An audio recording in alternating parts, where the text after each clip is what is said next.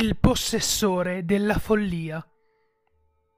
In qualsiasi città, in qualsiasi paese, vai in qualsiasi istituto mentale in cui puoi andare. Lì chiedi a un custode di parlare con il possessore della follia.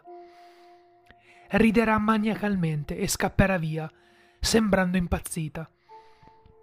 Seguila e non perderla, perché perderla significherebbe che dovrai condannare un'altra anima alla follia per raggiungere il tuo obiettivo. Ti condurrà attraverso un corridoio capovolto in un reparto psichiatrico con vivaci colori fluorescenti. Vaghi resti degli altri custodi condannati e di coloro che hanno processato prima di te giacciono legati nei letti sul soffitto.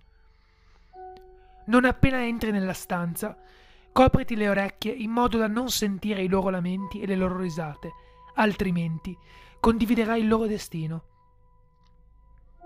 All'altra estremità del reparto c'è una porta. Il custode l'aprirà per te e poi scomparirà. Non cercarla, perché da quel momento sarà dietro di te, seguendo ogni tua mossa, a volte ridacchiando sommessamente. Se ti dovessi voltare per affrontarla, tirerà fuori un coltello e ti massacrerà brutalmente prima di trascinarti nella stanza dai colori fluorescenti, dove trascorrerai il resto dei tuoi giorni, legato a testa giù in un letto, a metà strada tra la vita e la morte, diventando sempre più folle ogni ora che passa. Dietro la porta c'è un lungo corridoio pieno di molte fessure e alcove scure. Mentre lo percorri, inizierai a sentire un sussurro che diventerà sempre più forte man mano che ti avvicini all'altra estremità.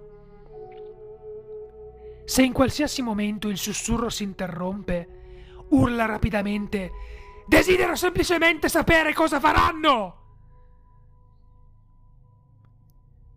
Se sei fortunato, i sussurri ricominceranno e sarai libero di procedere. Tuttavia, se non sei fortunato, o se non gridi abbastanza forte, la tua mente sarà completamente distrutta dalle forze oscure. Alla fine del corridoio c'è una porta nera come la pece.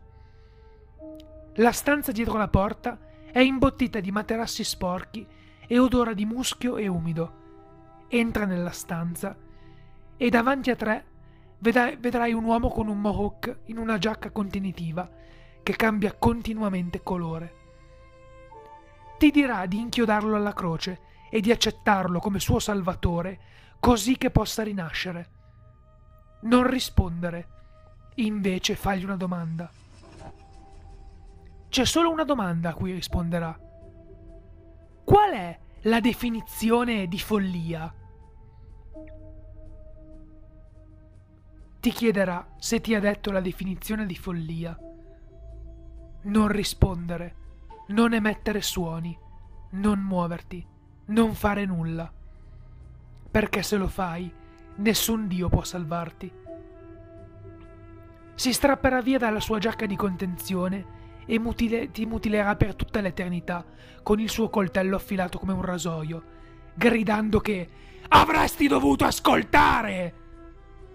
Solo per farti tornare dai morti il giorno successivo, solo per poterti uccidere, oltre e ancora e ancora e ancora. Chiudi gli occhi e conta fino a dieci nella tua testa. Ogni volta che sentirai dei passi che si muovono rapidamente dalla tua sinistra, apri gli occhi e prendi il coltello dalla tasca. Una volta fatto, hai solo un paio di secondi per infilare il coltello nel cuore. Cadrai immobile di fronte a te e sentirai un'ondata di felicità e realizzazione travolgerti. In questo modo inizierai a sentirti stordito e svenirai sul pavimento accanto a lui. Quando inizi ad addormentarti, lui alzerà gli occhi e ti fisserà per un breve momento. Ti sveglierai davanti al manicomio, i palmi intorno a te.